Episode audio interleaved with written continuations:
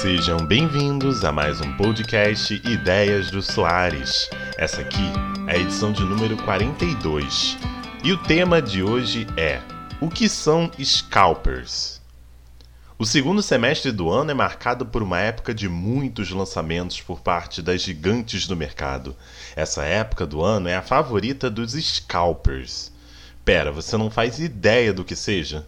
Então, senta que lá vem história.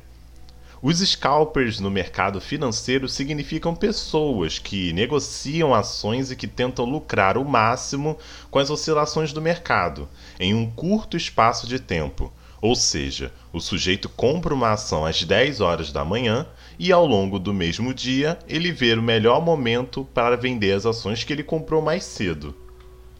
Mas quando a gente fala de scalpers no mercado de consumo, essa prática ganha um novo significado, pois define pessoas que tentam comprar grandes quantidades de um determinado produto logo no lançamento, com o objetivo de acabar com os estoques dele e vender em um mercado paralelo por um preço muito maior. Na pandemia do novo coronavírus em que estamos nesse momento, não faltam exemplos dessa prática. O primeiro foi de um homem chamado Matt Colvin, que comprou 17.700 garrafas de álcool, lá no começo da pandemia, em março, com o objetivo de revender por um preço muito maior.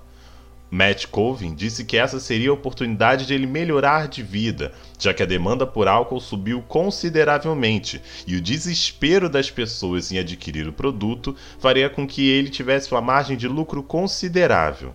Bom, como diz o meme, início de um sonho, deu tudo errado, o norte-americano acabou sendo banido da Amazon.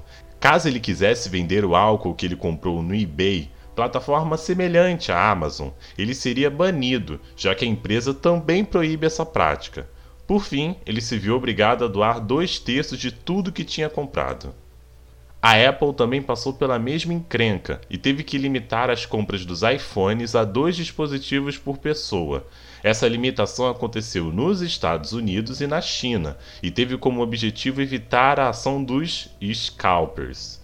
Mas não é preciso citar exemplos lá do começo do ano para mostrar como os cambistas, ou scalpers, vêm agindo nos lançamentos dos produtos.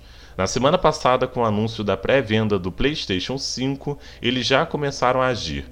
Os produtos, após esgotarem em minutos em revendedores oficiais, já começaram a ser vendidos por terceiros, por um preço muito maior. A versão mais cara lá no Reino Unido do PlayStation 5 custa 499 euros. Tem scalper vendendo ele a 1.600 euros, uma diferença de preço gritante.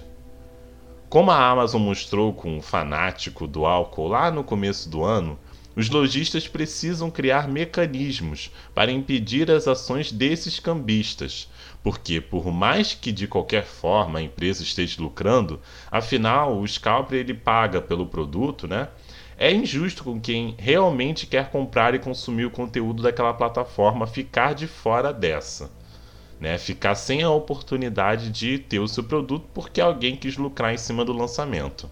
E o pior, se ver obrigado a comprar por um preço muito maior ou esperar meses até que ele esteja disponível novamente no mercado.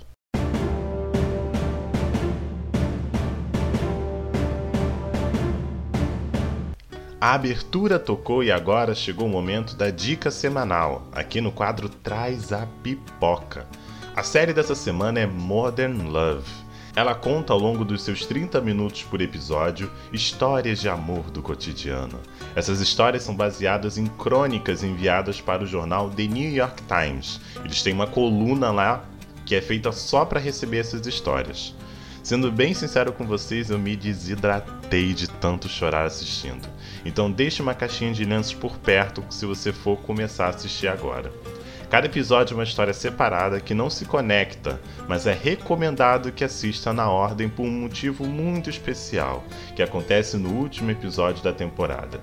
Se você ficou interessado, saiba que Modern Love é uma série original Amazon Prime e tem oito episódios no total. A segunda temporada da série já está mais do que confirmada. Então é isso, pessoal. Esse foi mais uma edição do podcast Ideias do Soares, que termina em clima de romance. Ele está disponível nos principais serviços de streaming Agradeço muito pela audiência e até a próxima.